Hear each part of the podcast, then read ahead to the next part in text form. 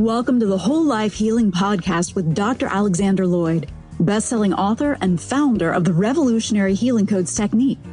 Each week, Dr. Alex shares principles and methods from psychology, energy medicine, natural medicine, and spirituality to help you reduce stress, heal emotional and physical issues, and remove the barriers that hold you back from happiness and success. Join us as we learn to live our happiest, healthiest, and most successful lives. Here's Dr. Alex. Hi, Dr. Alex here. If you like the show today, or any day, I would love it if you took about 10 seconds to go to iTunes and leave a review for the show. I've been doing this for about 14 years now, and I spend hundreds of hours every year in preparation and recording the show. And if you like it, if it's worth your time, if you think it might benefit others, I would love it if you could leave a review to recommend to your friends or just recommend it to your friends that could benefit from listening to the show. Thank you so very much.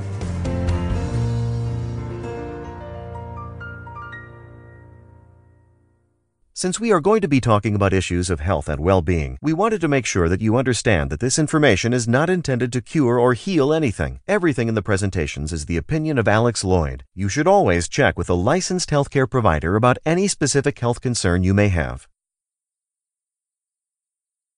Hi, I'm Dr. Alex Loyd and welcome to the New Jesus. I wanted to make a brief statement today before I start into the actual um, teaching.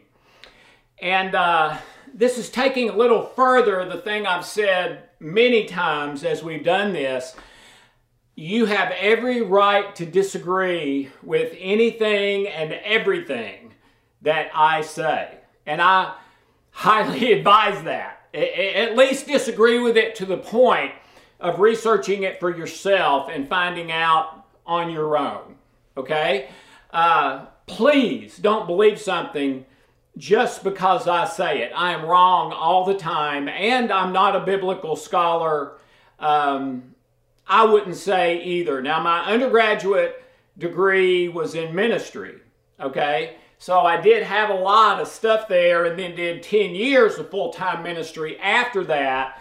But um, I'm not really a scholar. I don't know the Greek, the Hebrew, the Aramaic. I was never great with languages and uh, just didn't go there. Okay?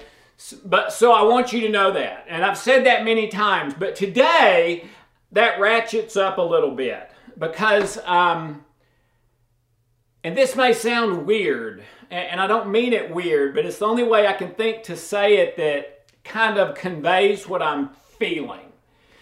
Um, I believe that up until now, in the new Jesus teachings, I've been holding back a little uh, for a number of reasons that I'll share a little bit of that.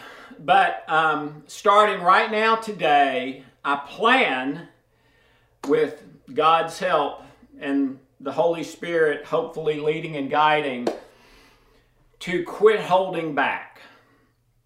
Uh, when I started the healing codes back in 2001, after the discovery of the healing codes, actually, I feel like it was given to me by God, and then uh, developing that into a systematic, uh, pretty complete program. The first place I went was churches. I, like I just said, my that was my background. I was just coming out of 10 years of ministry. I had great uh, references uh, for that, you know. Um, and that's that's where I'd been. So that's where I went when the discovery of the healing codes came kind of out of my private practice in counseling and therapy. After ministry, I went back to graduate school got my PhD in psychology, a doctorate MD in natural medicine, but was still doing pretty much private practice counseling and therapy with some energy psychology and energy medicine integrated. And, and it, it worked pretty well until I realized that I would get in huge trouble with the APA, the American Psychological Association, if I used energy medicine in a counseling psychology private practice. They literally considered it illegal and would take you to court um, if you were doing it. In fact, one a good friend of mine, Steve Daniels, and a former partner of mine in business, they did take him to court because that's exactly what he was doing. And so he kind of opted to, you know, put his psychologist license over to the side so that he could, without getting to, taken to court or put in jail, practice energy psychology and energy medicine. Now, that's totally changed today. Energy psychology and energy medicine are the fastest growing areas in psychology and medicine. Um, so, you know, today that's a different deal. You wouldn't get taken to court. They wouldn't send you to jail or whatever. Why? Because today they know they work. Um, but anyway, the reason I brought that up is when churches were afraid of me, kind of, thinking I was New Age or whatever, um, I started going to the people that would accept me and would let me speak and teach and try to help people.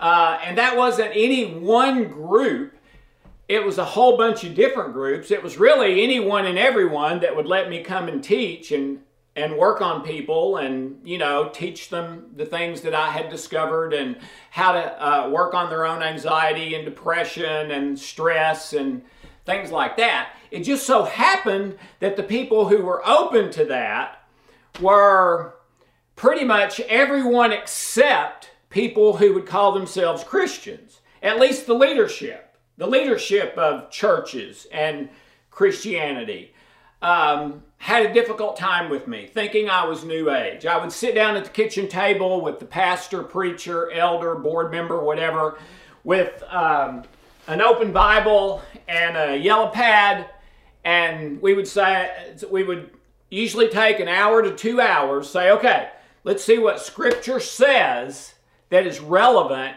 to energy psychology and energy medicine, and what it says maybe against it that would make it something bad or even a sin to do. Okay? Uh, I bet I've done that at least a hundred times in 21 years, and knock on wood, to date, I've never done that where a single preacher, board member, elder, whoever it was, at the end of that did not say, okay, Alex, I'm now completely fine with your energy psychology and energy medicine. I think it's fine. Yeah. In fact, will you help me with my gallbladder? Or will you help my wife with her um, allergies or something? But then they would typically also say, but you know, I just don't think my church is ready for you yet. I think it might cause confusion and some uh, anxiety. So I love what you do. I'd love to work with you. Uh, but it's probably going to be a few years before my church that would be a, a good fit, okay? And I've heard that so many times. Now, a few churches have let me come lecture and teach and preach and do workshops on the weekend and stuff like that.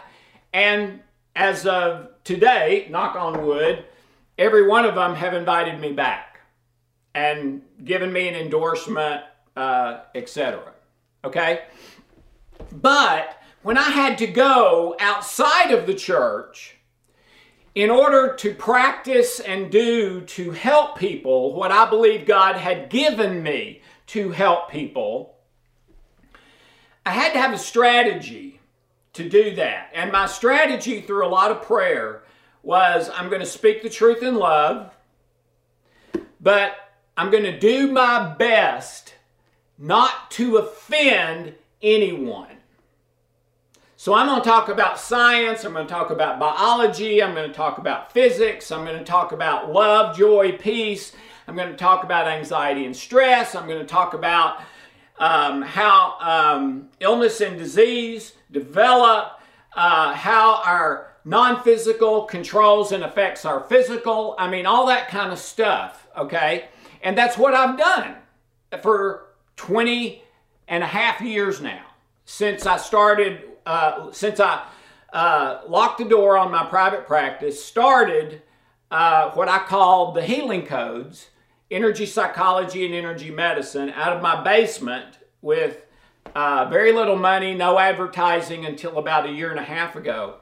Uh, and, and so it was pretty much all word of mouth. And through that, over 20 years, uh, we developed clients in 50 states, 181 countries. Um, I'm a New York Times best-selling author. My books have been a number one bestseller in seven countries, a top 10 bestseller in 22 others. I mean, I never would have imagined any of that. I mean, I would have laughed if you had told me any of that. Why? I was last in my high school class. I'm dyslexic, ADD, ADHD, probably a number of other things too. Um, I've never met anyone who thinks like I think, and I'm not at all saying the way I think is better. It's just different. It's very often not better. It causes me to have to jump through a bunch of hoops that I think a lot of people don't have to jump through just because my mind works in different weird ways. Um, so that was my thing to teach in a way that would offend no one. Uh, now, did I ever deny being a Christian? No, it was usually the first thing I told people, except not a Christian. I would say I'm a follower of Jesus, okay? Because Christian, that word Christian can mean so many different things, and a bunch of them are negative. So I'm a disciple, I'm a follower of Jesus. That, uh, it's just that simple. But He is the most important thing in my life, my Lord, Savior, bridegroom, high priest, etc. Everything. Okay.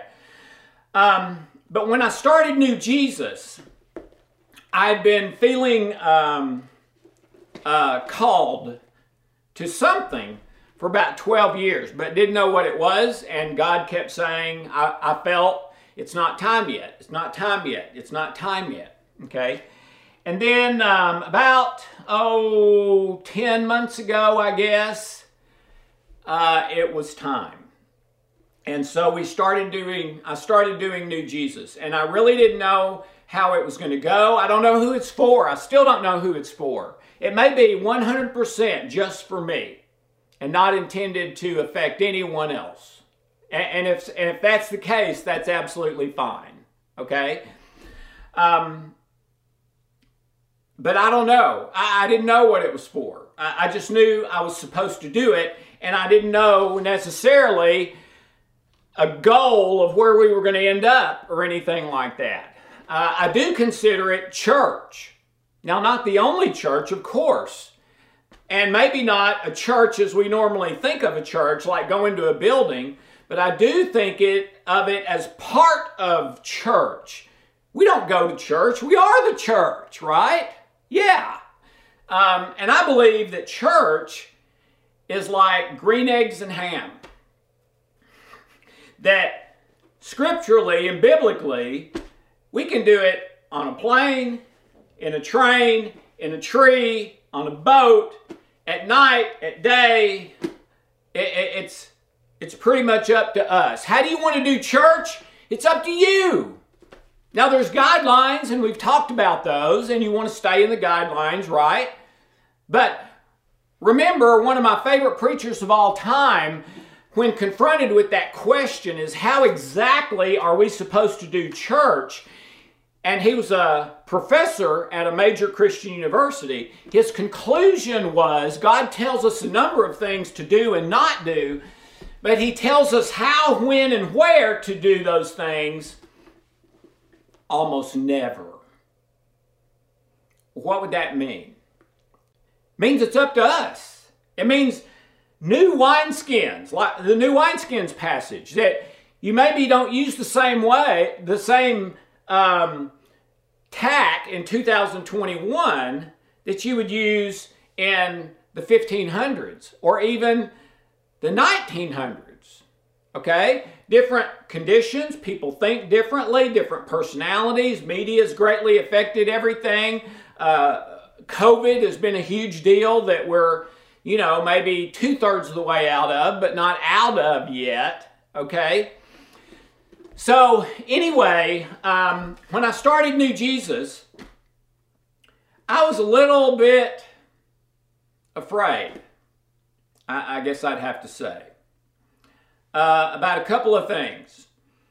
Uh, number one, Scripture says, don't necessarily desire or pursue being a teacher because if you are, you're going to be judged at a higher level.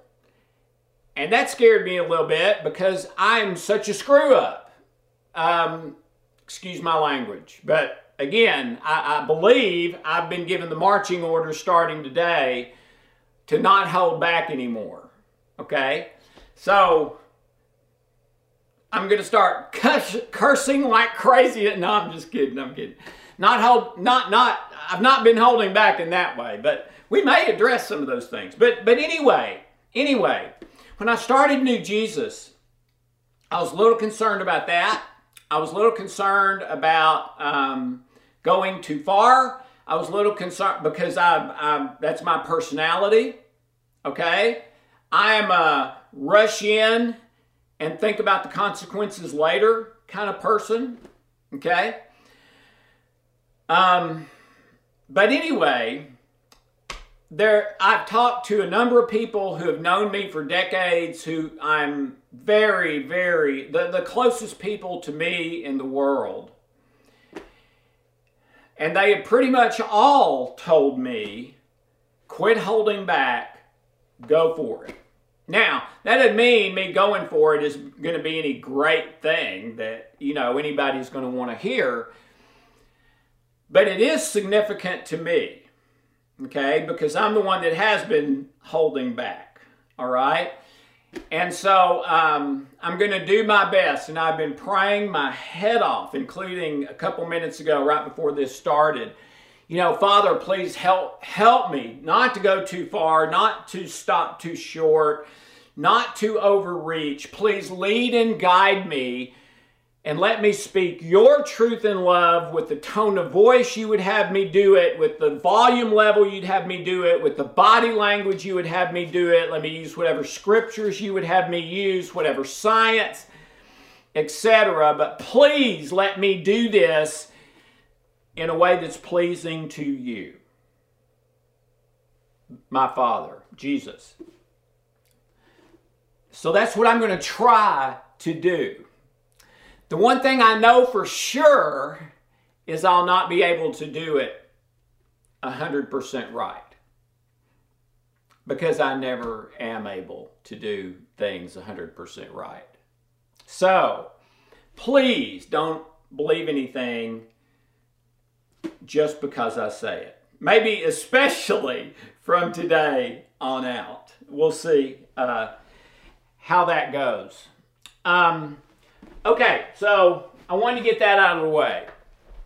So today I'm gonna try to let loose. Now I don't know what that means. I have no idea what's to come out in a few minutes. Um, I've made some notes, I've done some study, but yeah, I have no idea basically what's going to come out. I've got some slides, but as far as what I say about them, I've just been praying my head off, reading scripture, etc. We'll see what comes out. Okay, a little review from last week. We talked about um, we talked about three major things about us and God. Number one, God's characteristics. What is the character of God Himself? Number two, what are the names of God? This is so much God that it becomes his name. You know that's how it worked in America and around the world, right? Uh, a, a, guy who was um, a potter might be named John Potter. And, and, I think it started with slavery, but not exclusively that. Okay? Uh, so the blacksmith was named John Black. All right? And, and, and that's kind of how it went. What you did sort of became your identity to the point of you took on that name. Well, we number 1 was God's characteristics. Number 2, these are the things that are so much God they're his names. Only one name won't do it for God. One name's plenty for me. Uh, five if you're a royal or something in England. God has many names because there's so many things about his character that are immutable, unchangeable. They have always been that way, they always will. You can take it to the bank in a way that you can't with any human being, or probably even any entity outside of uh, Jesus and the Holy Spirit. We know angels are, are corruptible based on what happened uh, in the beginning, all right? So, except for God, Jesus, and the Holy Spirit, all of us are vulnerable. So, the names of God, these are things about Him, always have been, always will be, cannot, will not be changed. But that is only true of God, no one else. Even people who are named John Black make mistakes when they were doing the blacksmithing. Even the guy named Potter didn't make a perfect pot every time, right? Well, it's not true of God. The things that are God's names, He's perfect. Okay? And then the third one is who I am. Who, based 100% from Scripture, does this revelation say that I am? Okay? And we looked at all three of those last week. Now, the interesting thing to me is we've been talking for months about you need to go on a journey. You need to go on a spiritual pilgrimage, not to Mecca, and it's not necessarily even one you take with your feet and legs. Uh, it, it, can largely be an inward journey. You may need to do a little uh, scripture reading. You may need to pray a lot. You may need to consult some people that are scholars or smarter than you. You may, you know, a lot of stuff like that. Um, but in the end, I believe that these three things we covered last week God's character, the names of God, and who Scripture says you are those things define your meaning and purpose. And that's the journey. You've got to find your meaning and purpose. You got to find out who you are and who you're not. What's your worldview? Is there a God or not? If there is a God, which God? All right? If there is a God and it's this God, then who is He? What am I to Him? What is my relationship like? How do I get along with Him or not? Or if He's a bad God or something? Of course, that's not true with our God, Yahweh. He's perfect, the perfect Father, right? But anyway, we've been talking about you've got to go on that journey or you can't own your belief. There's no belief grandkids.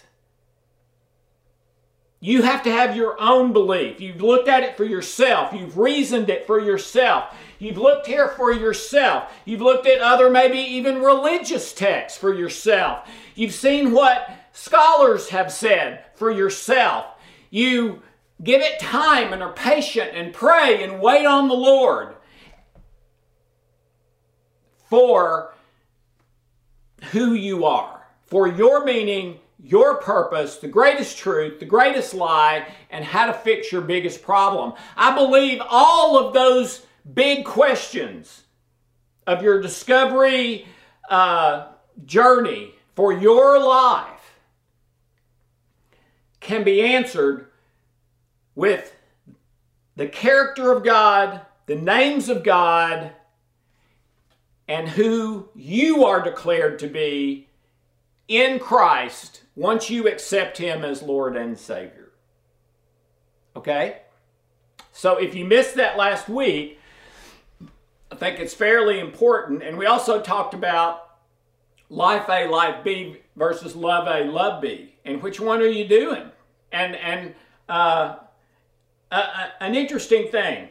I went through the characters of God that we did last week and the names of God that we did last week, all right, which was complete. I went through all of Scripture to find complete list of all those things. And this is interesting to me. It may not be to you. There's seven things that it says God is. Okay? If you said Alex is an idiot, you would be right. okay? But you wouldn't be right if you said God's an idiot. God's not. If you said about my wife Hope that Hope's an idiot, you would be wrong. Okay? So whatever comes after that, God is, or Alex is, or your name and then is, that is really important because that's your identity. You cannot have your best, happiest, healthiest, most successful, um, most peaceful, less stressed life without living your true identity, but without discovering it and living that way. Okay? What, what if Moses, when God called him, had decided, oh man, that is not for me? In fact, he did. He said, who's going to listen to me? I can't speak well. All right? But that's exactly who God wanted. What about Peter, man? He put his foot in his mouth more than anybody you've ever seen. I mean, he was always saying stupid things and, and, and things that got him in trouble. Jesus was asking, Who do men say that I am? Peter blurted out, of course, They say you're the Son of God. You are Christ, the Son of the living God. And Jesus said, Yes, that is right, but that didn't come from you. That came from my Father. And then, like 30 seconds later, as you read it in the conversation, Jesus says he's going to have to die you know, the, where, where he said in three days, etc., that he has to die. And Peter says, No, we're not going to let you die. And Jesus immediately turns to Peter again. All of this could have happened in like 60 seconds. He turns to Peter again and says, Get away from me. Satan, get away from me. And, and his indication is in both cases, you are the Christ, the Son of the living God. Jesus' interpretation is that did not come from you. Number two, Peter. No, no, no, no. No way we're going to let you die. Jesus' interpretation, that did not come from you. Except, they, they, and they didn't come from the same place. The first one from God or the Holy Spirit, the second one from Satan or demons. All in 60 seconds. Okay? So, God never goes against his identity. He never goes against his character or his names. We do. Okay? Now, hopefully, we do less and less over time, but the one thing I promise you is if you don't find and live your true identity, you will not come close to having your best possible life.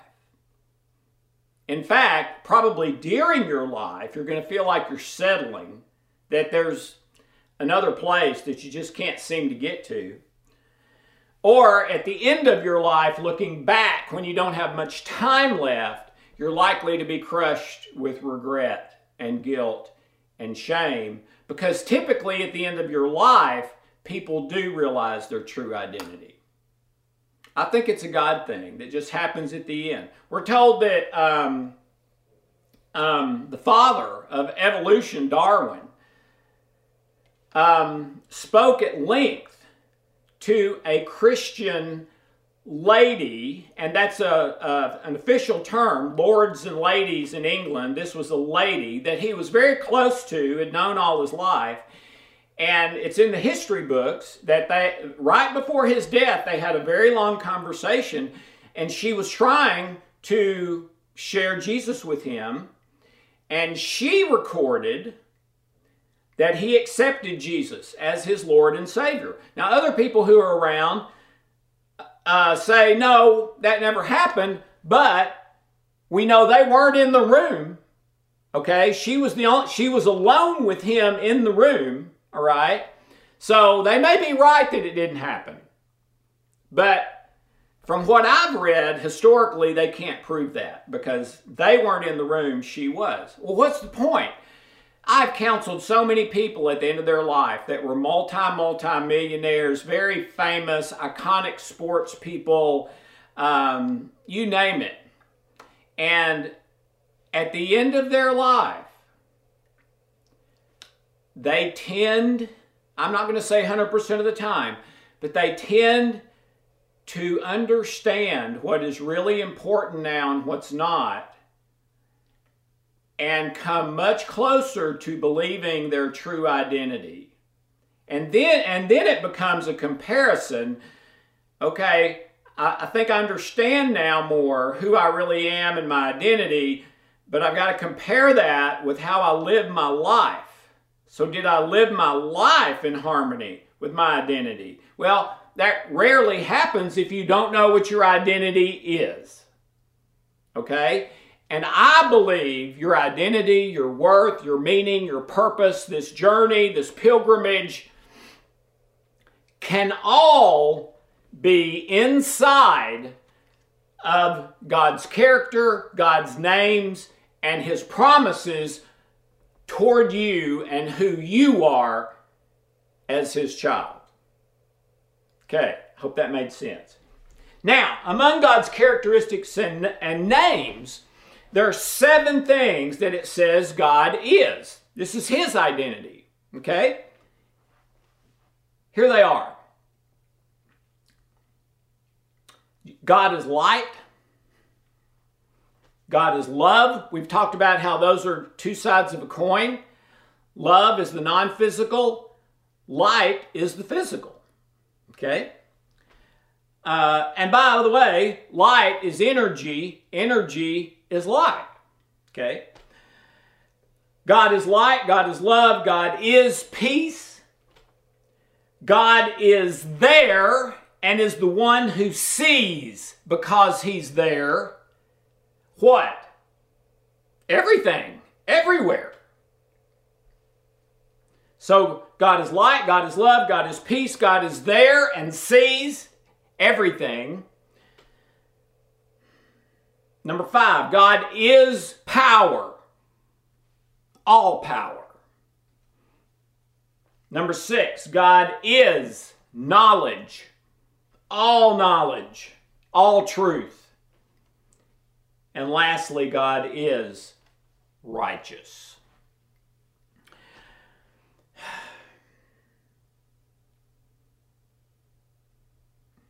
So, who am I?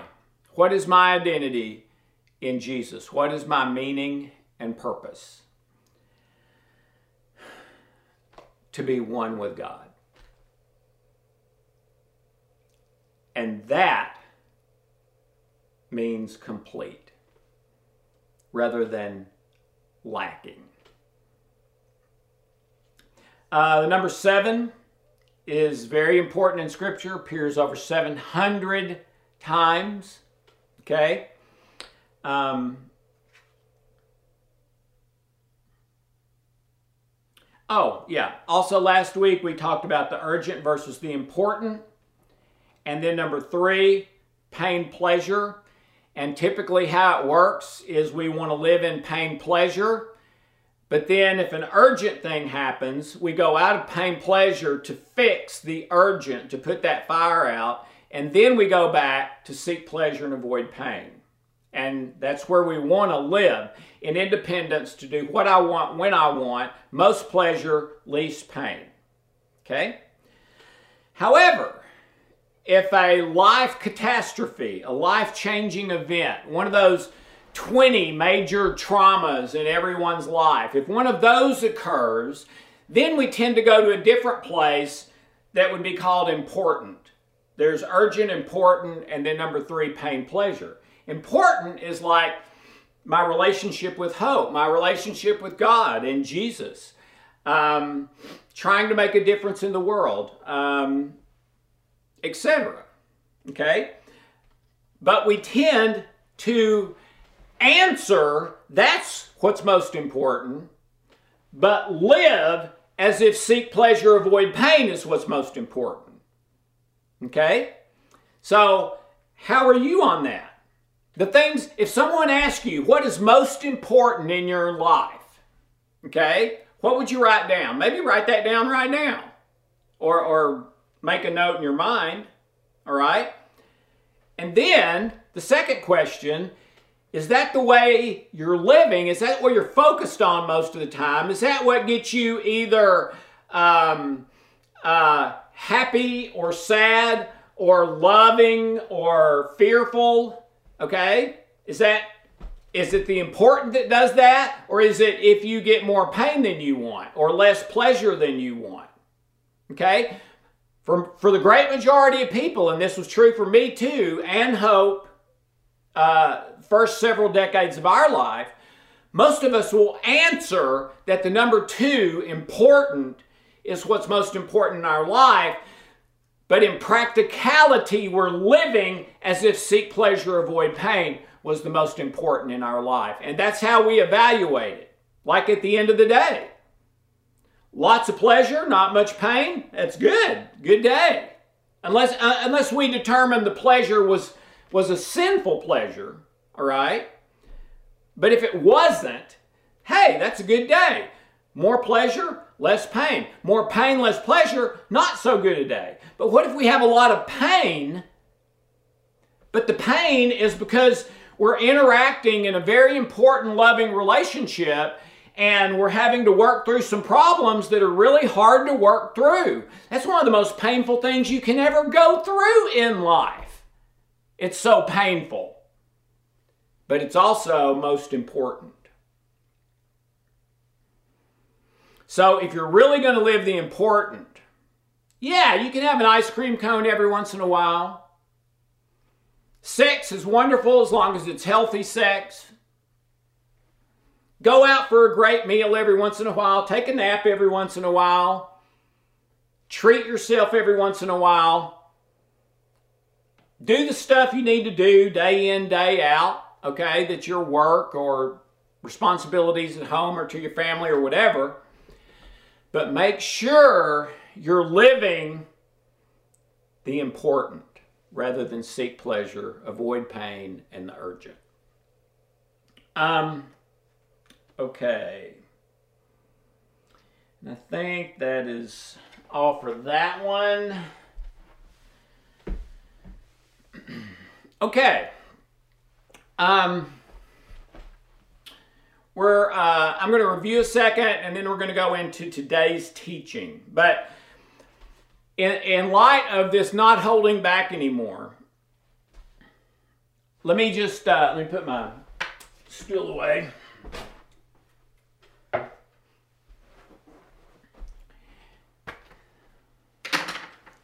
I just want to say this as far as my two cents and what's in my heart. If what you want in life is your best possible life, I believe right relationship with God and Jesus is the only way you can have it. Period. Okay? If you want to make a difference, I believe being right with God and Jesus is the only way you can make maximum positive difference in your life. You're going to have lots of problems and dilemmas. I believe the only way you can solve the problem correctly and the dilemma and make the right decision right with God and Jesus. Now, you may accidentally make right choices, or you may just be gifted by God in a certain area, like finances, and make millions of dollars and become very wealthy, but wealthy and feeling like something's missing, instead of wealthy and in love, joy, and peace. Okay? So, if you want that happy, God's way, meaning you're happy no matter what happens instead of happy, sad, happy, sad, happy, sad. And, and I would call that joy maybe rather than happiness. God calls it blessed in Scripture rather than happiness, and we'll take a look at that in a minute. But I believe the only way you can have that is right with God, right with Jesus. No, to know your identity, to know who you are, to know who God is, accept that, voluntarily choose that, focus in the present in love, giving up the end results to God, etc., and let the chips fall where they may. I believe that is the only way to your best possible life. Well, Alex, what about all the rules? What about all the, you know, you got to go to the church, you got to go to this church with this name on it. Uh, the church you go to has to do this and this and this and this and this and not do this and this and this and this and this. You have to go to church three times if you're in this church to be legal. You have to go two times if you're in this church to be legal. You have to go once if you're in this church to be legal. You have to go every day if you're in this church to be legal. Well, which of those is right? Well, maybe my one of my favorite preachers was correct that it's largely up to us because God doesn't tell us the how, when, where, why. Which brings us back to basically, and I don't mean to say this in a um, sacrilegious or blasphemous way at all, but it kind of brings us back to Cat in the Hat Church. On a plane, on a train, in the air, on a boat, night, day, morning, middle of the night, building outside or outside, building or in a mall, building or in some public place that's open to everyone, a farm that somebody owns, a pavilion in the park, in a fishing boat with my buddy fishing, maybe even you and me here and now. Okay? I believe what works best and is most meaningful for you within the guidelines of Scripture, which is do this, don't do that, but it's up to you how, when, where, why. Okay? So, as long as you are following the guidelines, which is basically prior, which is basically these things. Number one, you're right with Jesus. It's all about love. Intent only for good. Do your absolute best no matter what, and invest in relationships above everything else. Okay? That is God's plan, I believe, as best I can tell. Okay? So, if you want your best life, I believe these and a number of others are the guidelines, but how you do it, when you do it, where you do it, new wineskins. Pray about it, search scripture to see for sure, talk to a scholar, Google some, and then, then after all that, all right, what would work best for me? What would be most meaningful for me? What, what is God calling me to do in my relationship to Him as far as worship and church, which may be very different from what the preacher over here has in mind?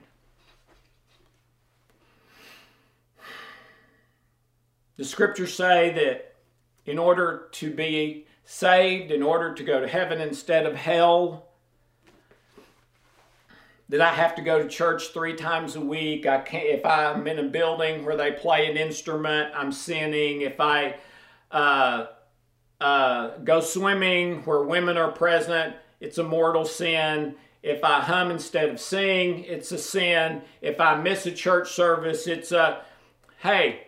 Almost all those things didn't come from here. They came from men and very often men concerned with power, control, and money.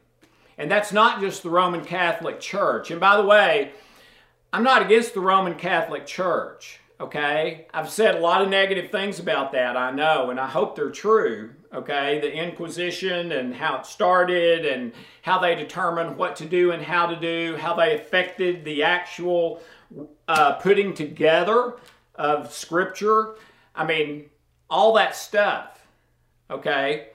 I'm not saying the way the Catholic Church does it today, where they don't have the Inquisition anymore, okay, and a lot of those other things they've changed too. I'm not saying that's wrong. In fact, my mentor, Larry Napier, told me one time about that very thing when he was discipling a, a person who called themselves a Catholic. And he said, For me, if the person who calls themselves a Catholic can say and mean it, Jesus is my Lord and Savior,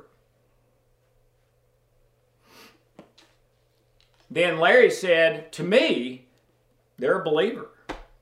That, I mean, that's the test. John said, you will know them by their love. And, G- and God is love. That's one of those characters and names of God and one of the seven things that He is, not just does. God is love. Okay? So that's the guideline. In fact, Jesus, when we asked that question, went even further to even more clarify that. And he said, and the second one is like it love God, love others. And then he even went further again and said, against such there is no law. The whole law is summed up in love, not in the right building, the right name, the right pews, the right a little wafer for the Lord's Supper and little bitty tiny thing of grape juice instead of a meal, etc. Okay? Those things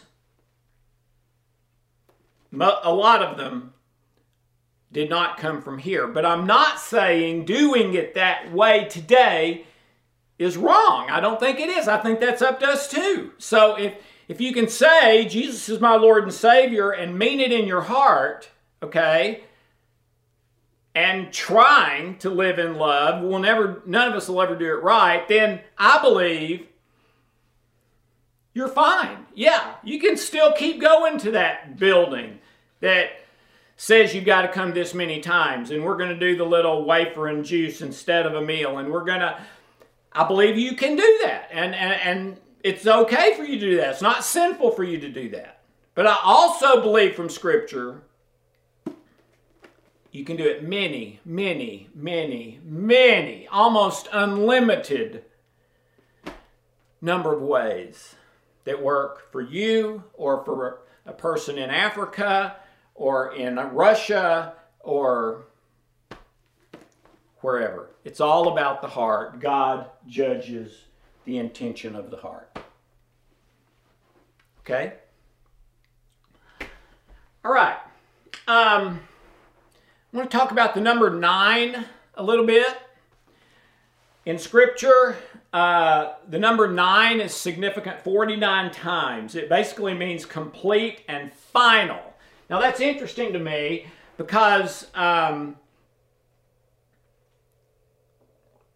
the uh, the the uh, number seven means complete and perfect. So number nine means complete and final. It's done. It's it's it's it's done. You can ship it out. Okay. Seven means it's complete and perfect. Okay? Uh, Jesus died at the ninth hour. The Day of Atonement, Yom Kippur, sunset of the ninth day of the seventh Hebrew month. And the fruits in the Beatitudes, both two of the most popular things, most quoted things in all of Scripture, both nines. Let's take a look.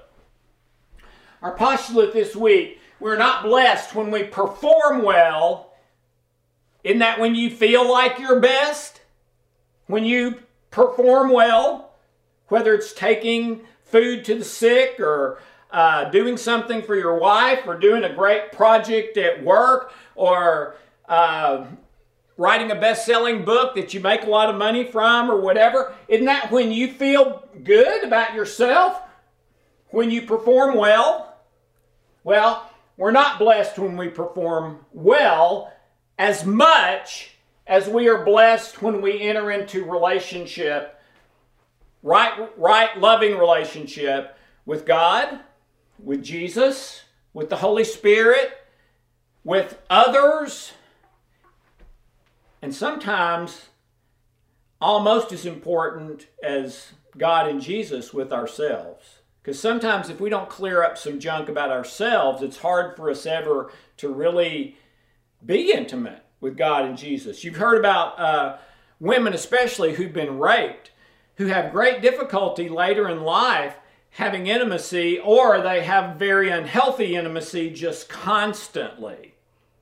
Okay? Well, this is a similar thing.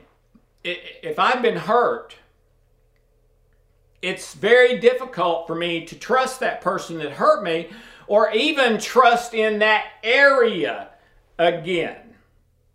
Okay? So if I've got too much negative junk about me that I believe, which is probably not true because remember, one of those lists is who I am from last week in Jesus.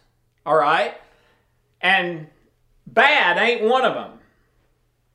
Okay? That's what Satan wants me to believe. But if my relationships are right, God, Jesus, Holy Spirit, others, myself, that's when I'm blessed. And and in scripture, the other word for blessed, kind of a synonym, happy. Just about every study, every poll that's ever been done on what people want most, other, other than if they have a terminal or very uh, a, a, a painful chronic illness or disease, outside of that, or being in financial devastation, by far the number one answer over about the last hundred years of what people want most is to be happy. Well, God calls that blessed. What's the difference? The world's happy. If something good happens, I feel happy. Something bad happens, I feel unhappy and bad. God's blessed, God's blessed rather than happy is to feel a joy no matter what my circumstances because I'm standing on the solid rock. I've got the golden ticket. I'm already saved.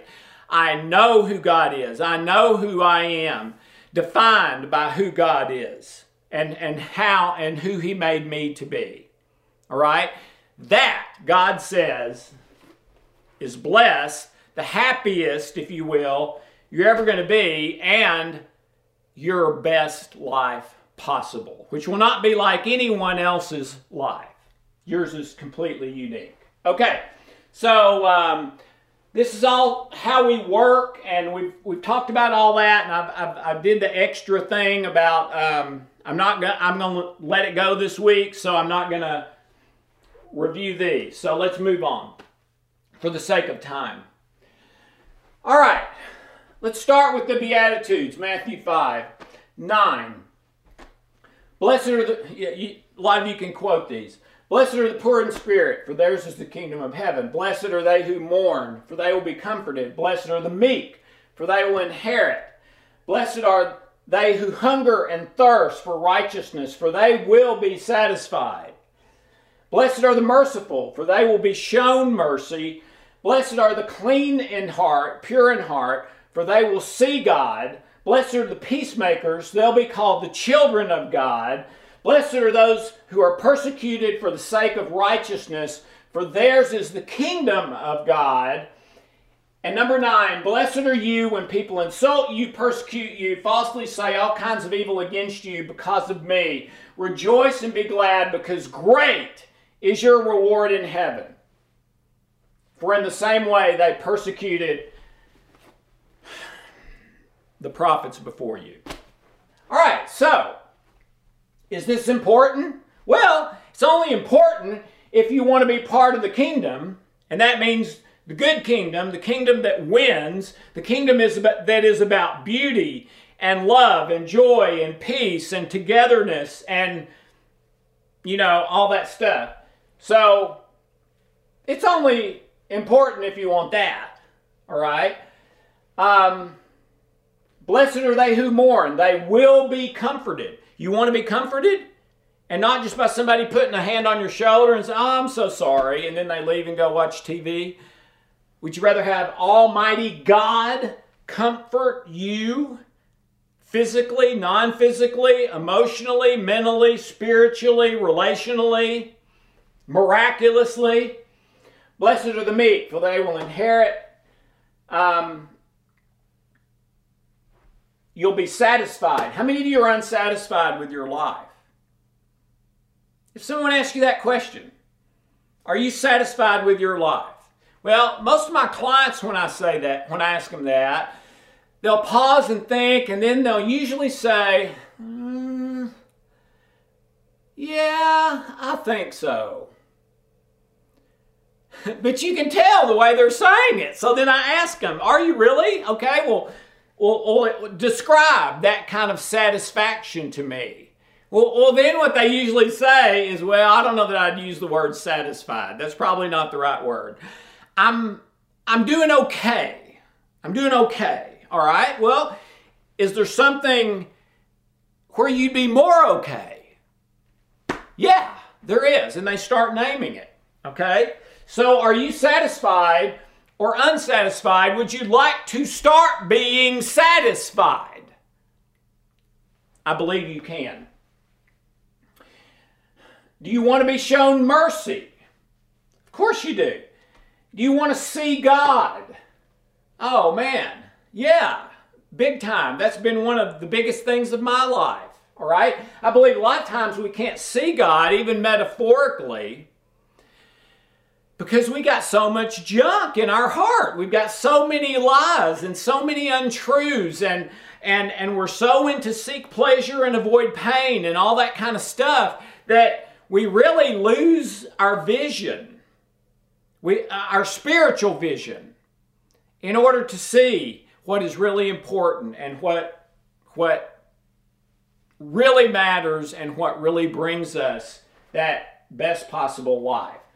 Um, you'll be called children of God. You, you want to be called that? It's a pretty nice thing to be called. Uh, if you're persecuted, yours will be the kingdom of God. And when people insult you, great is your reward. This is an interesting one to me. Um, Rejoice and be glad because great as your reward. The reason that's interesting to me is God is maybe one of the biggest understaters of, of any being I've ever seen. You want an example? Good news. The gospel is called good news. Well, what's the gospel? The gospel is that I'm toast. I'm fried. I'm done. I'm I'm bad. I'm guilty. I'm uh, deserve hell. I. That's the truth. Okay. All that's the truth. But before the foundations of the world, before any of this was ever started, the Garden of Eden or anything, God knew me, wanted loving relationship with me to the point that he was willing to go through the most catastrophic pain I believe he could ever go through watching what happened to his only son Jesus and having the power to stop it all and wipe us out, but out of his love for us, let his son go through that. I would never do that for you with Harry or George. I bet you wouldn't do that for me with one of your children. Let your children die for me or mine for you. That's exactly what God did and purchased 100% real justice and 100% real grace. So that my sin is put as the east is from the west, remembered no more it's as if I've never committed a sin in my life. I'm the righteousness of Christ, pure innocent, holy, as if I've never committed a sin in my life. and God calls that good news. if you won $100 million today in the lottery, would you call your spouse or partner or son or friend or sibling or whatever and say, hey, I had an interesting thing happen today. I've got some good news. And they say, ah, terrific. What? I won $100 million today. How would they respond? What? What did you say? I won $100 million today. Back to them. You have got to be kidding me. This is unbelievable. This is this is this is world changing. Have you told so and so? Have you told so and so? Have you told so and so? Are you going to buy a new house? Have you already quit your job? What are you going to buy? Where are you going to travel? Uh, what clothes? What jewelry? What I mean, woohoo! This is incredible news. This is life changing. Now I can have life as an independent power source. I've got enough money to pay to keep the pain away, at least about as well as we can do on this human earth. And I've got enough money to bring the pleasure and keep it coming, baby. And to pay for everything I need so that I can sit in my recliner every day, watch my big screen TV, drink my drink, dressed in great clothes in a huge house where and, and walk around like I really am somebody. I mean, that's what would happen. Something or something similar to that. That's not, we don't call that good news. We call that once in a lifetime news, miracle news Unbelievable news. God called it good news. But he called this great. What is it again? When people insult you, persecute you, and falsely say all kinds of evil against you falsely, rejoice and be glad. Why? Great, not good like the gospel, great is your reward. Well, goodness gracious, if grace and the death and resurrection and sacrifice of Jesus and the thousands of years of Abraham and Moses and then Jesus and then the apostles and then, you know, Christians and believers since then and and and all of that, all right? God calls this great, which is one of the most painful things that could ever happen to you or to me. When people insult us, persecute us, falsely say all kinds of evil, great will be your reward.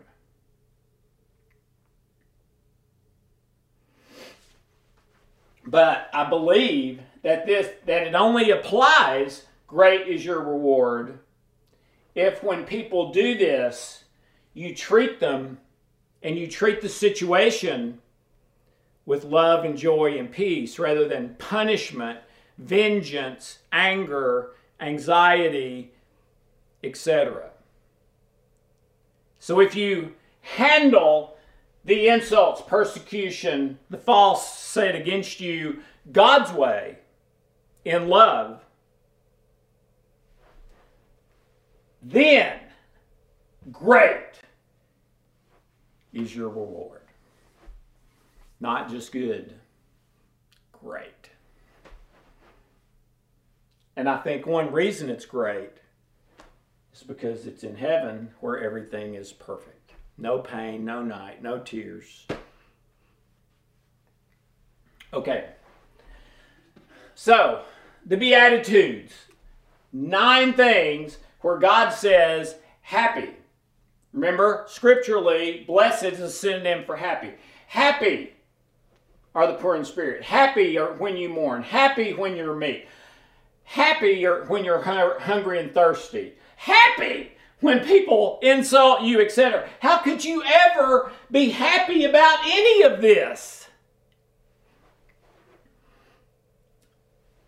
Because of the relationship with God, who has all the power. Remember the seven things? He is light, love, peace. He is there and sees everything.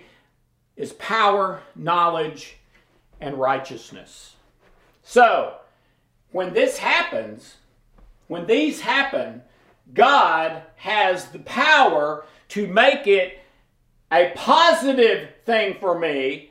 I receive the kingdom, I'm comforted, I inherit, I'm satisfied, I receive mercy, I see God, I'm called a child of God, I've got my ticket to heaven, and I've got a great reward if I deal with it God's way.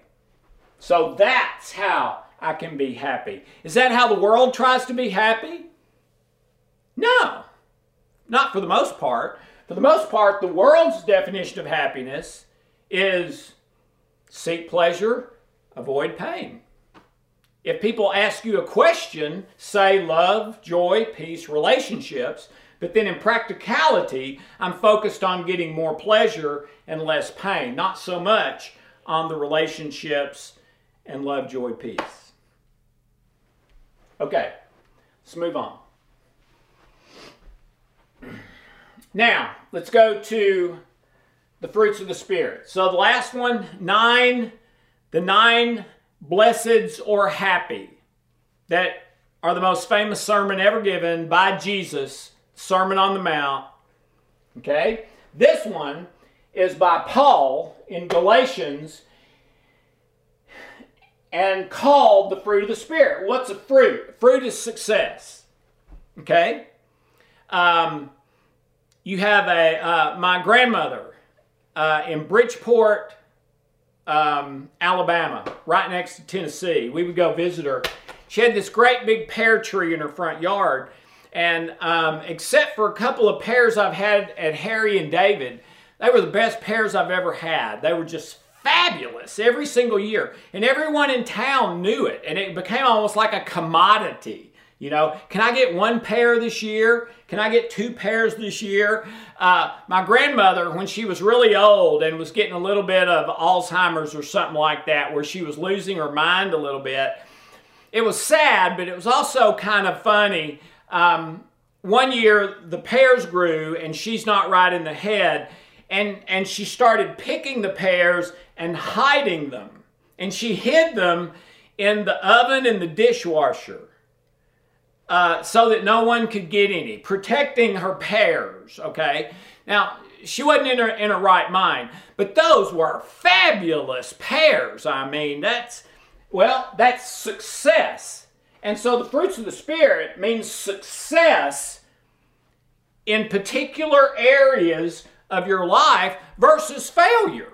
If her if that pear tree grew all shriveled up, dry, no taste like cardboard pears, and all of you've tasted one of those, or at least some fruit that you know you, you're anticipating that wonderful taste of it, and it's a bad one. Blah, oh, yuck, yuck, yuck, yuck, throw that away. That's awful. Okay. Well, these are the positives. These are the nine things that are basically God's success for your life. But for every one of them, Satan has a failure to correspond. Okay? So let's go through this real quick. The fruit of the Spirit is love expressing itself. That's what I'm told by scholars it actually means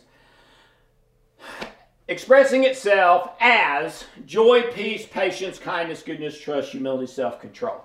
Since we live by the Spirit, let us keep in step with the Spirit. Let us not become conceited, provoking, and envying each other. Again, highlighting relationships are what is most important. And conceit and provoking, envying others, all of that has to do with relationship. So it's, so it's saying, since we live by the Spirit, let us keep in step with the Spirit, prioritizing relationships above everything else.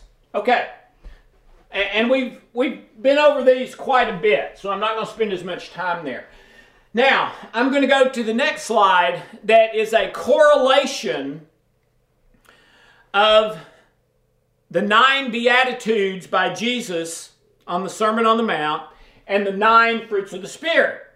Now, I need to emphasize this is not a correlation God makes in Scripture anywhere.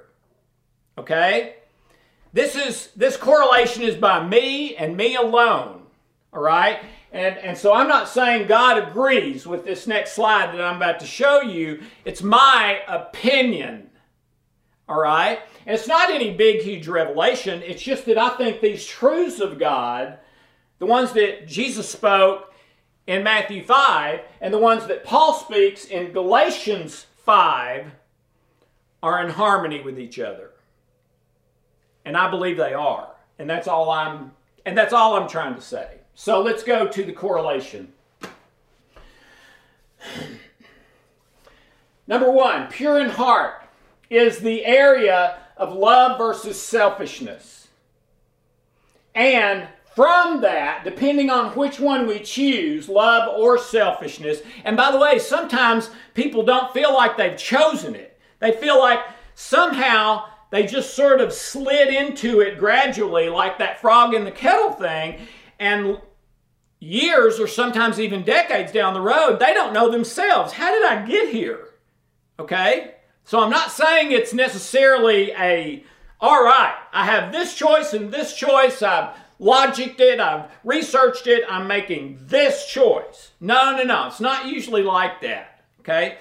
Um, we just end up going that way for some reason. Now, maybe one time or two times in 10, it would be a definitive choice like that, but not the other time. So, pure in heart is maybe the most important of all. Okay? It's love, selfishness. We either see God or we're spiritually blind. So, are you spiritually blind? Okay? Do you have great difficulty discerning the spiritual truth from Scripture or translating what Scripture says to a real life situation that's happening right now? Are you able to do that? Or does that sort of escape you and your mind and heart really just don't work that way? Well, if that's the case, it's probably because they're so gunked up with untruths and pain. Okay? So, are you spiritually blind? Or do you feel like you have a right, close relationship with God, Jesus, the Holy Spirit? Number two, poor in spirit. This is the air of joy versus sadness. And the fruit or end result is to receive the kingdom. But if you're in if if you're in the if you're not doing it God's way, if you're doing poor in spirit in a human way instead of God's way, meaning trusting Him even in the pain, then you see God. If in that pain you let go of God's hand and start working the, ple- the, the, the pleasure pain to try to get the sadness to joy by doing something happy or distracting yourself from the pain, then you're going to end up in isolation. You're going to end up either being alone or being not alone, but you feel alone, even in a crowd. Okay? Number three, happy, blessed, God's way are those who mourn. The area of peace versus anxiety. And this is the one that says you will be comforted. But if you're not mourning God's way, you get perpetual anxiety, which I believe is where a lot of people are living today in perpetual anxiety, and stress. We're, we're more stressed, according to Time magazine than we have ever been in history, and it's not just the U.S., it's everybody. And Psycho- Psychology Today says the antidote to that is love, and that love is, according to Psychology Today, what really matters. Well, guess what other publication says love is what really matters? Uh, this one. And this one said it first, which you already know. Okay, so do you have a great deal of anxiety? Well, you're probably going through a mourning kind of situation, but you're doing it in anxiety. You're doing it the human way instead of God's way, trusting Him and, and looking for His solutions rather than seek pleasure, avoid pain solutions and independence. Number four, persecuted. This is another one that's isolation. Okay? Um, if you are persecuted and deal with it in anger, you end up with isolation. Again, either everyone leaves you because they don't want to be around you, you're it's not that you're no fun, it's that you're a downer, okay? Um, but if you go through this God's way,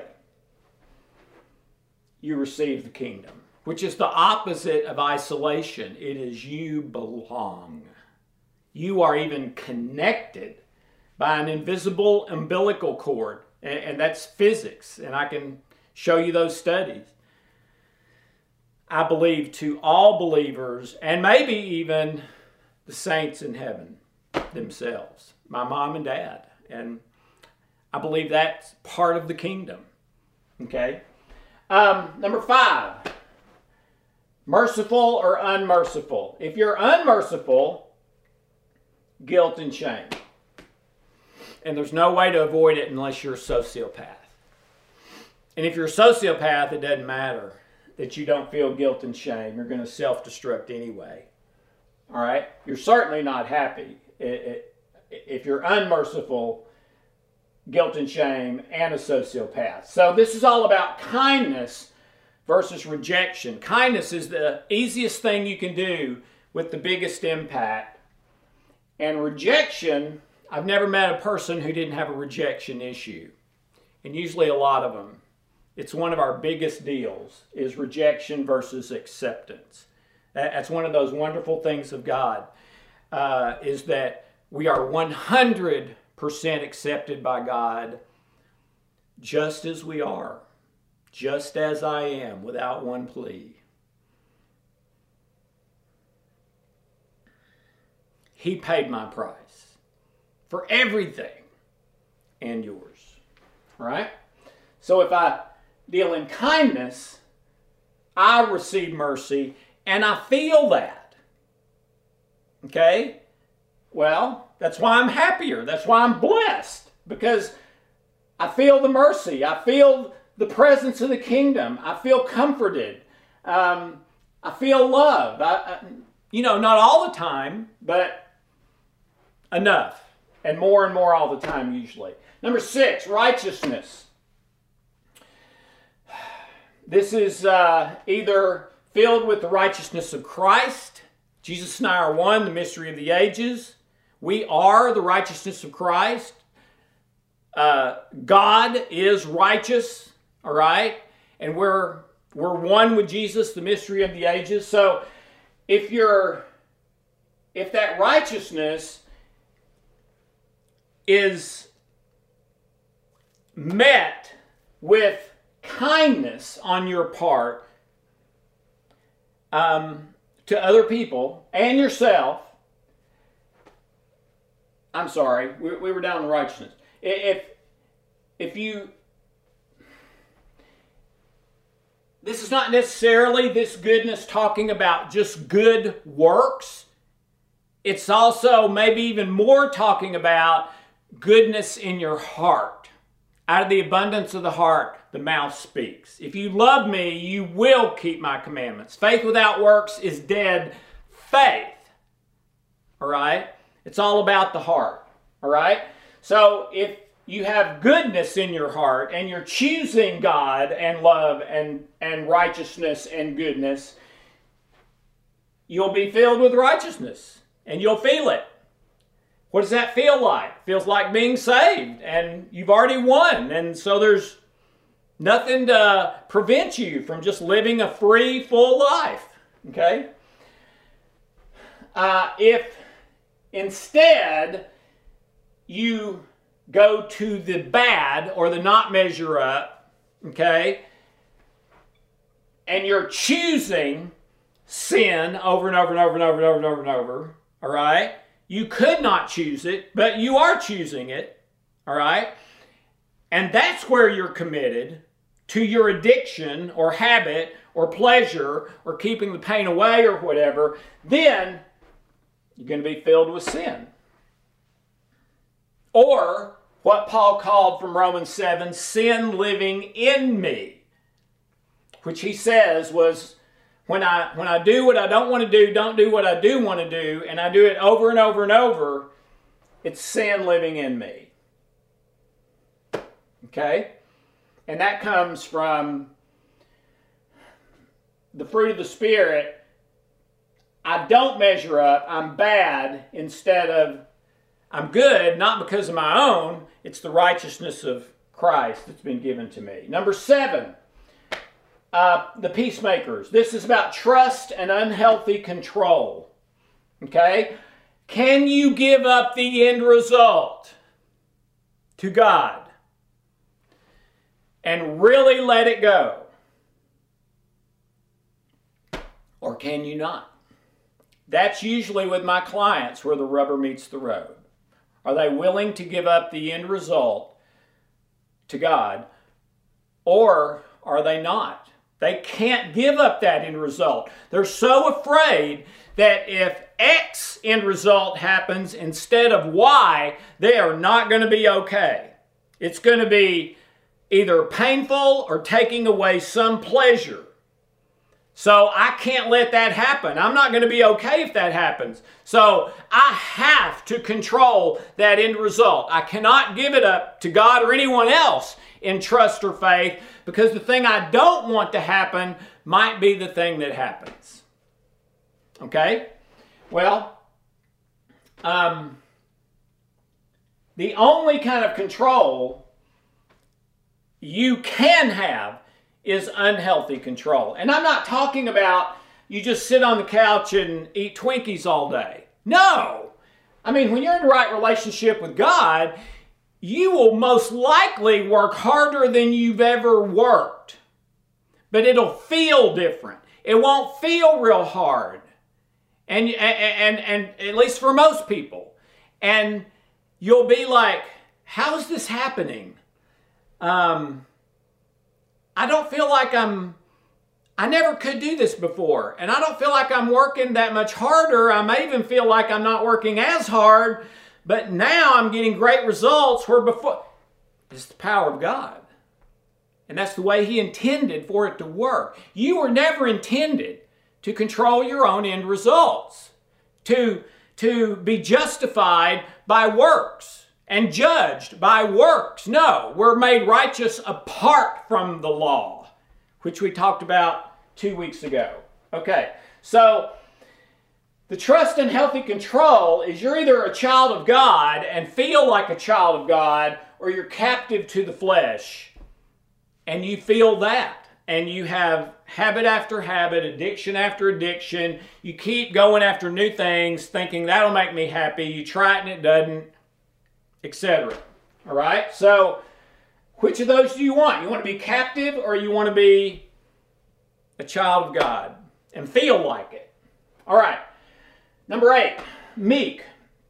This is the area of humility versus inferiority. Humility is believing the truth about yourself, not superior, not inferior, not, neither one, uh, not inferior or superior. The, the fruits here, the difference is if you are not humble and meek, in other words, you're either uh, you either live your life in inferiority, which means you're not believing this, or superiority, which means you're not believing this. One of the two, but either one of them is violating this. Okay? Then you're not going to feel that inheritance. Maybe you're not saved. That depends on how you're living your life, whether Jesus is your Lord and Savior or not, whether you can say that and mean it, okay? But even if you are still saved, you probably won't feel like it. And over here, you, I, I think this is, uh, I did the wrong words here. Um, oh, oh, no, I'm sorry. Here you have the inheritance versus here you've given it up. If you demand control of end results, I believe you're giving up the inheritance that God wants to freely give you that is probably far better than what you're going to achieve by your own willpower.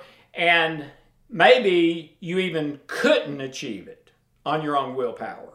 But you may never know because you refuse.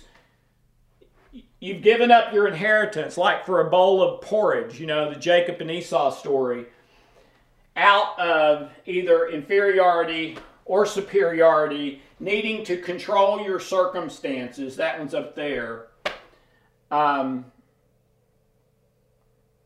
so, what, but what we want is a child of God and to have our inheritance and feel it. And then the last one, if we're insulted or persecuted, that's kind of self control over, um, that's kind of healthy self control over unhealthy self control, okay, which is related uh, here too, okay? Several of these are related to each other. Okay, I just, the correlation is the one I thought fit together the best, but several of these are correlated. So the last one, insulted, um, you either get a great reward or you're really choosing punishment.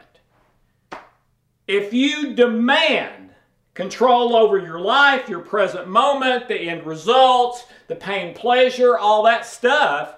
Well, as part of that choice, you're choosing also, maybe without knowing it, punishment. Pain is God's number one tool for trying to get us back on track. Okay? If we're on track, we don't need pain unless it's to move up to the next level. All right? But I believe you experience much, much more pain when you're living in self control than when you give up control to God. And when you do that, you can rejoice even in the middle of a bad circumstance or people being really mean to you. How? because you know I've got a great reward coming that is so much better than this momentary trial and affliction. They don't even compare. And Paul talked about that, saying we've been beaten and shipwrecked and you know, all this stuff that's happened to us. We don't have a home, we're outcast, we're chased, we're, you know, whatever. But then he said the secret the love of Christ compels us. All right. If you are compelled by the love of Christ, you will seek pure in heart, pure in spirit, to mourn God's way, giving Him control, to be persecuted God's way and not fight back, to love your enemies, to be merciful, even if people aren't merciful to you. The righteousness of Christ is going to be a gold nugget, not a million dollars in retirement. Okay? Um, you're gonna you're gonna want to make peace rather than punish people or or do whatever you need to do in a situation to get the outcome that you want even if it messes up the peace all right you're going to be meek humble not because you're necessarily trying to but because it's where your heart is. All right? And when you feel that inferiority or, or superiority, but choose humility in spite of that, you're now going to receive that inheritance. And the last one, when you're insulted, you know what? It should almost be a joy to be kind to the person who's persecuting you because you are getting a great re- reward, which, which this says you should be rejoicing about. But remember, you're rejoicing being insulted and persecuted. Well, how can you do that? I believe that's the peace of God that passes understanding. It makes no sense that you should be in peace in that situation. How are you? Because I know I have a great reward. I, I don't think, I know. And it's not maybe, I've already got the golden ticket. I've already got it. All right? So, God's happiness, the Beatitudes, bless, bless, bless, bless, bless, bless, and God's success, love, joy, peace, etc., I believe go together. And together describe what God is looking for in hard times of our life and what He is looking to intervene in order to rescue us, to teach us, to make it turn out for good, which He promises. All things work together for good to those who love the Lord. So, God, in these difficult situations, wants to, has paid for, and is waiting to show you Himself to receive the kingdom, to be comforted, to again receive the kingdom, to receive mercy, forgiveness, grace,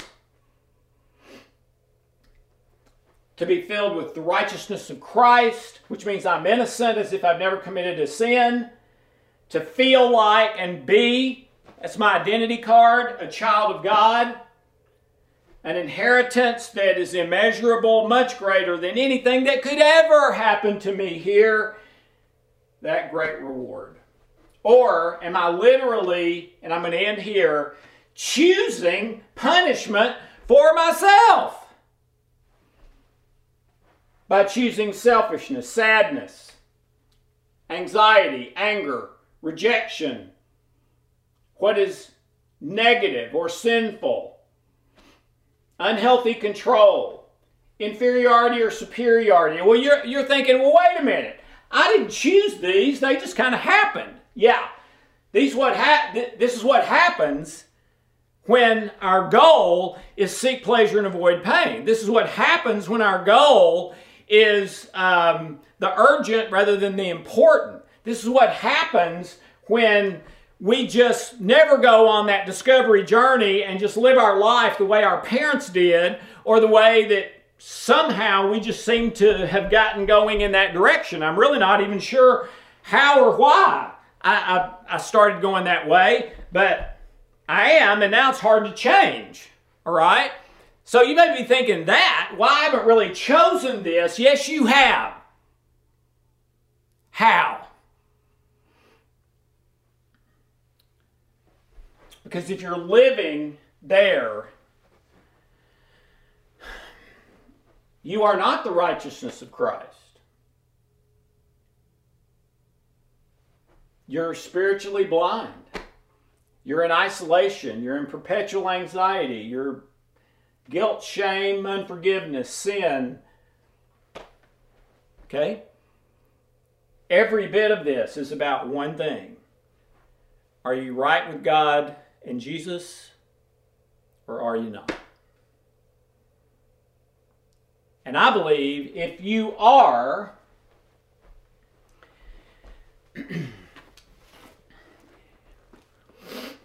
how you do church, when you do church, where you do church, I believe is largely up to you. And what works best, feels right, you prayed about it, you've searched scripture, you've, you've maybe Googled, you've talked to some other people, and mainly in prayer to God. And wait until you feel like God has given, or the Holy Spirit has given you some guidance. That's the Isaiah passage. Wait on the Lord, and you'll exchange your strength for His. You'll walk and not grow weary. Uh, mount on wings of eagles. Okay? That's if you wait patiently on the Lord until He shows or tells you or nudges you. Sometimes it's just a feeling which way to go. All right? If you do that, then I believe you are in an outcome guaranteed situation. And if you somehow, whether you feel like you've chosen it or it's just sort of happened, you're living over here, the way to fix this is not here, it's you and God, you and Jesus, you and the Holy Spirit who lives inside you. And when you fix that, then this stuff tends to take care of itself. But it is nice to look at every once in a while because it's also kind of a diagnostic. You can see, am I, do I feel more like I'm seeing God or like I, no, I, I feel like my prayers don't even get above my head. Do you feel like you're kind of lonely or not lonely at all, man. My life is full. I've got relationships to the full and good ones. Right? Do you feel shame and guilt or do you feel grace, mercy, forgiveness? Okay, so it's still good to look at these, but the fix is not to say, oh man, I'm feeling perpetual anxiety, I need to mourn more. No, no, no, no, no, that's not the problem. You are mourning in your own strength. You're mourning and seek pleasure, avoid pain. You're looking to yourself or your circumstances to solve whatever this is. Well, that's not God's way. God's way is to pray, to let Him lead and guide you, to let Him give you the power, the thoughts, the feelings, the strength, and do it in you, to you, through you, and for you.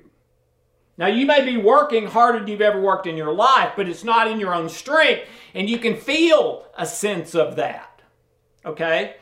So, the solution is not, oh, let me let me be persecuted more or let me have people in no no no no no that it's not to be manipulated it'll happen enough on its own god will make sure of all of that all right your job is just to be and stay in right loving relationship God, Jesus, the Holy Spirit.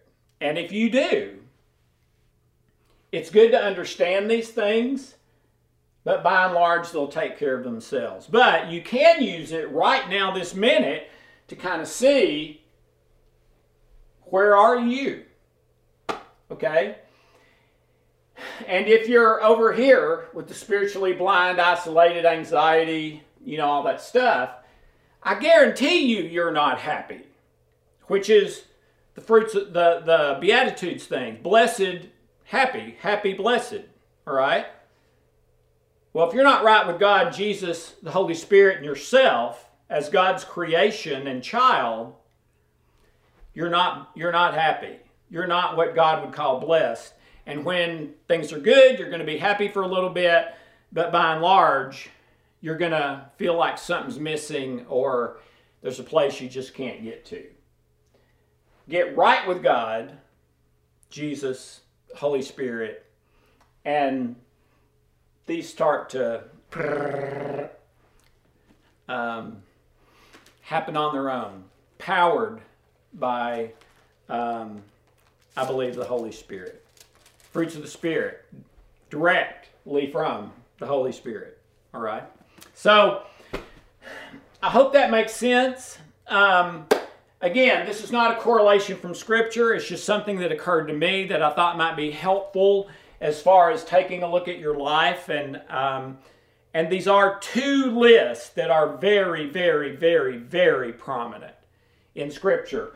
The Galatians 5, basically the definition of success and failure, and Matthew 5, how to be happy, blessed, emotional well being, God's way. All right. Thank you so much and have a wonderful, blessed day.